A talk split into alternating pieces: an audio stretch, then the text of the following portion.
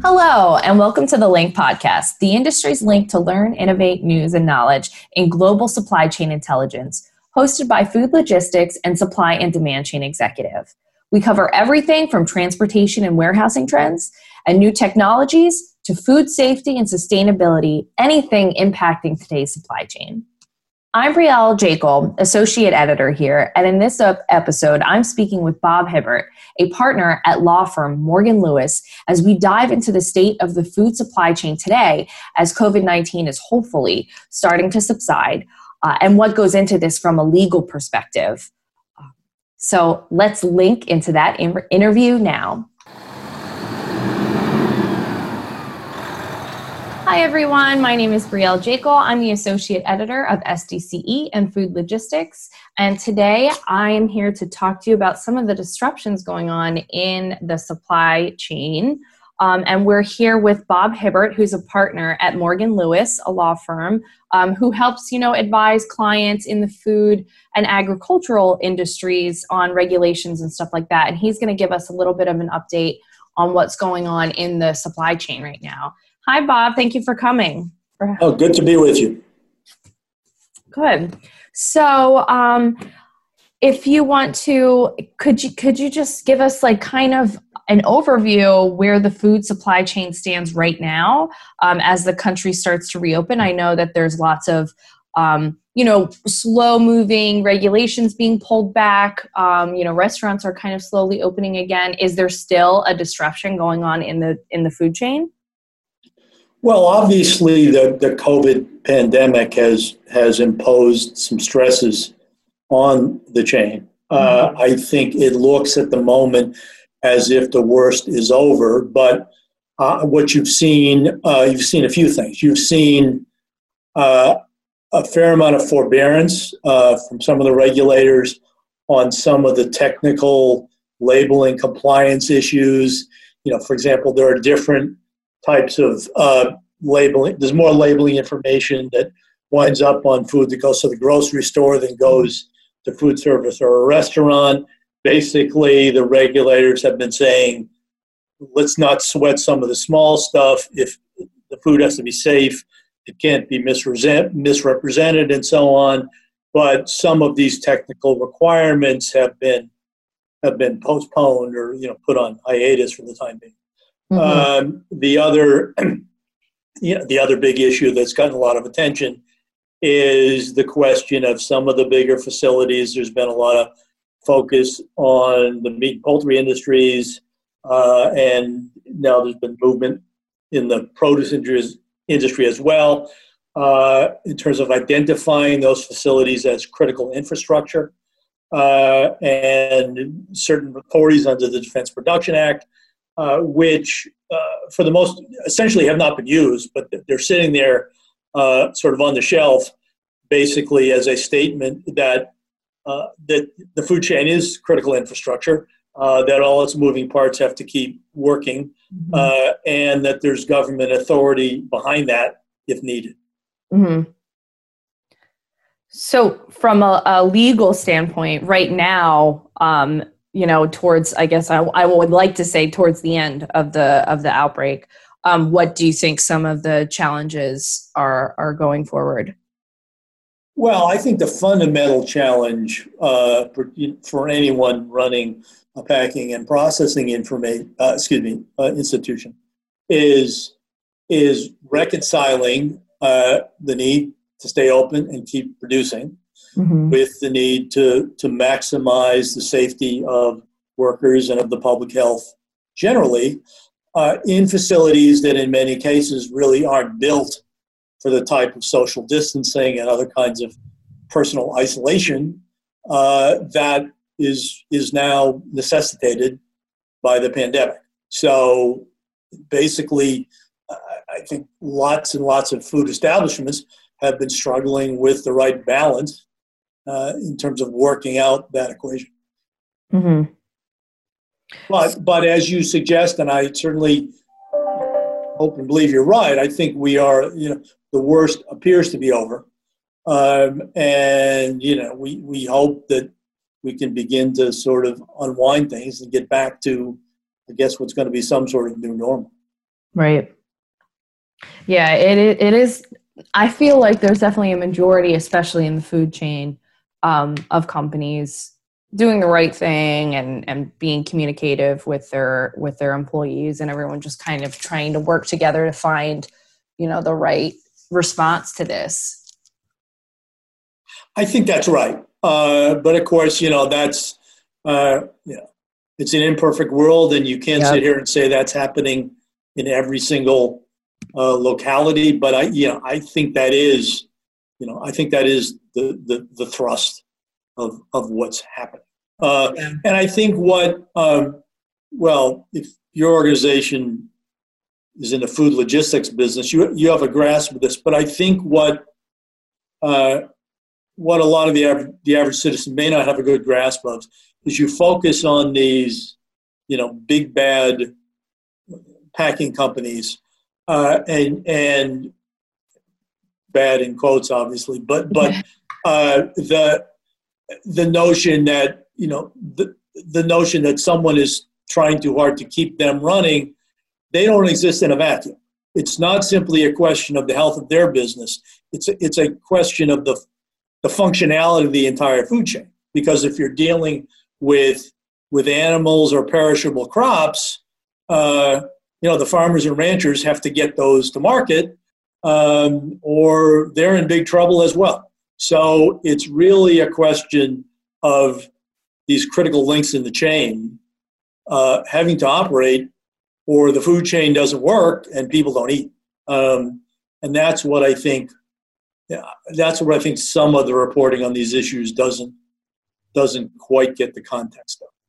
Right. Exactly. I mean, it's been really eye opening to see exactly you know how much goes into. I mean, for for those who don't work in the supply chain, I mean, so much visibility has been added to it since this all started. I mean, you can see all the different levels of the supply chain, especially with food now. And I know, like, a month or two ago, I was trying to work on a story about dairy farmers having to dump milk because they couldn't get the their their products out there, and because um, stores were so scared of hoarding and panic yep. buying that they were limiting yep. the thing. So they were having to dump all this milk and I couldn't even get anyone on the phone because they just they they were so stressed to the max that it, they couldn't even take a few minutes just to answer some questions. It, it was it was so rough. Sure, I think in the early days of this, when just you know people are getting clobbered with all these unknown circumstances, I mean, people got put through the ringer, and I think particularly in those early moments, I think a, a lot of people did get did get hurt. Mm-hmm. Um, and again, I think I think that you know, so glass half full, full think, but I maybe more than half full. I think the system has adjusted pretty well, and perhaps adjusted a bit better um, than you know you might have you might have speculated a couple months ago. Uh, the I mean, you know, there uh, people, people, particularly, I think, you know, on the dairy farms and other places have gotten hurt, but you know, the the food supply has kept going and people have adjusted, and you know, you know, they're uh, people people are getting fed. Um, that's that's pretty important. Yeah, sorry, I'm having a dog barking issue. that's, that's that's fine. Um, yeah, it's it's really been such a ride. I guess I really do. Like I said before, I really hope it's over, and I hope everyone, you know, is able to come bounce back. Yeah. Um, so a while ago, I wrote a story about the force majeure clause um, and people having to enact that. Um, did you have to deal with anything like that, or are you strictly on um, outside um, regulations? Well, yeah, more the latter. I mean, obviously, the whole question of force majeure uh, and you know arguments and perhaps litigation and so on surrounding that is going to be with us in the legal system, I think, for quite a while. Uh, yeah, I think that that's just that's going to be thrashed out uh, in negotiations and in the courts for months to come. But that's uh, for the most part that's that's not my ballpark. At that point, I call up the litigators in the firm and say, "Have at it." Yeah, I I figured. I was just curious. Um, but so, from your standpoint, what happens if authority is exercised under the, the Defense Production Act? And do you want to give like a little summary about what that entails? Yeah, yeah. Well, that's I mean that's that's part of the landscape. Although I think it is it's part of the landscape that essentially hasn't been activated. But if you go back, uh, if you go back several weeks, uh, the president initially activated the Defense Production Act and identified meat and poultry uh, facilities as critical infrastructure.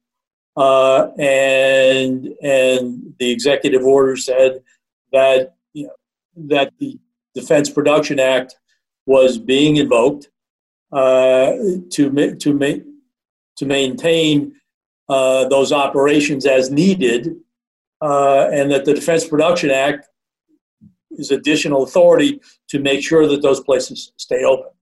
Uh, okay. Uh, to, to, the best of my knowledge, however, that and there's the statutory, the legal stuff there gets complicated. This is this was uh, legislation that was passed around the time of the Korean War, and its its basic function is you said defense production is making sure that the right supplies are available for defense of the United States isn't quite what we're dealing with here.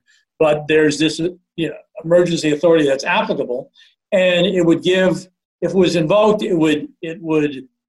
Uh, there are certain contractual arrangements to be made, you know, that are ordered, or there are situations, I believe, under the act where, under the act, an order could be issued that says you shall remain open. Uh, that has not happened, uh, but under the act it could. And then more recently, uh, those authorities were extended um, to cover, to potentially cover uh, produce uh, packing establishments as well for fruits and vegetables. Uh, the, the, legal stuff there gets confusing because you started with meat and poultry, and and that comes under the day-to-day jurisdiction of the Department of Agriculture. Most other foods come under the jurisdiction of the uh, Food and Drug Administration, including essentially all produce. Uh, but uh, the way this works, the Secretary of Agriculture still has the authority, but if he's dealing with an FDA product, uh, he's supposed to consult logically with the FDA before he does anything.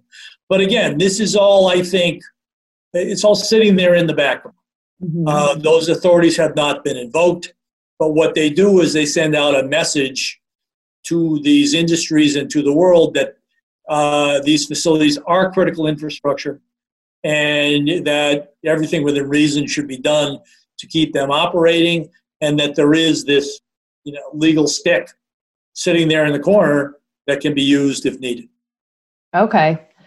So you haven't seen any instances or anything any any anecdotes in this area so far no, I mean where this plays out. If you play this out, and you again, you've seen this has been more widely reported, uh, you know, involving say the meat and poultry industries, where there's been a lot. You know, plants have you know, have have been associated with significant outbreaks. In some cases, plants have been closed uh, for periods of time. Uh, the you know they they've been in most cases they've been reopened with uh, additional controls and there's been a lot of back and forth uh, between, in those situations, between uh, the plants, their workers, the regulators, local public health officials, and so on to, to again, find this sweet spot. Uh, I mean, if you put yourself, you know, put yourself in the position, say, of a, of a mayor in one of these small towns with a large meat or poultry plant. Um, and you've got to be concerned about you know the health and safety of your community. You've got to be concerned about what's probably the biggest economic engine in your community. And you've also got to be concerned yeah both in terms of its operation but also its you know the vital uh, service it's supplying to the farmers and ranchers in your community. So you've got to you've got to strike that balance, um, and it's it's it's been a real challenge. But in most cases, people seem to have risen to it. Mm-hmm. Well, it's been crazy interesting to hear from a legal standpoint what's um, been going on. I mean, everyone has so many questions because it's so confusing right now. So, thank you so much for um, you know coming on and talking with me. I think that's all the questions I have for today. Great. Uh, well, I hope that was helpful. I enjoyed talking with you, and I hope this is of uh, interest to your listeners. Yeah, absolutely. Well, thank you everyone for listening to today's episode. And thank you again to Bob for giving us uh, a little bit of insight into what's happening uh, in the food supply chain. And tune in every Tuesday for another episode of Link by Food Logistics and Supply and Demand Chain Executive. Have a great day.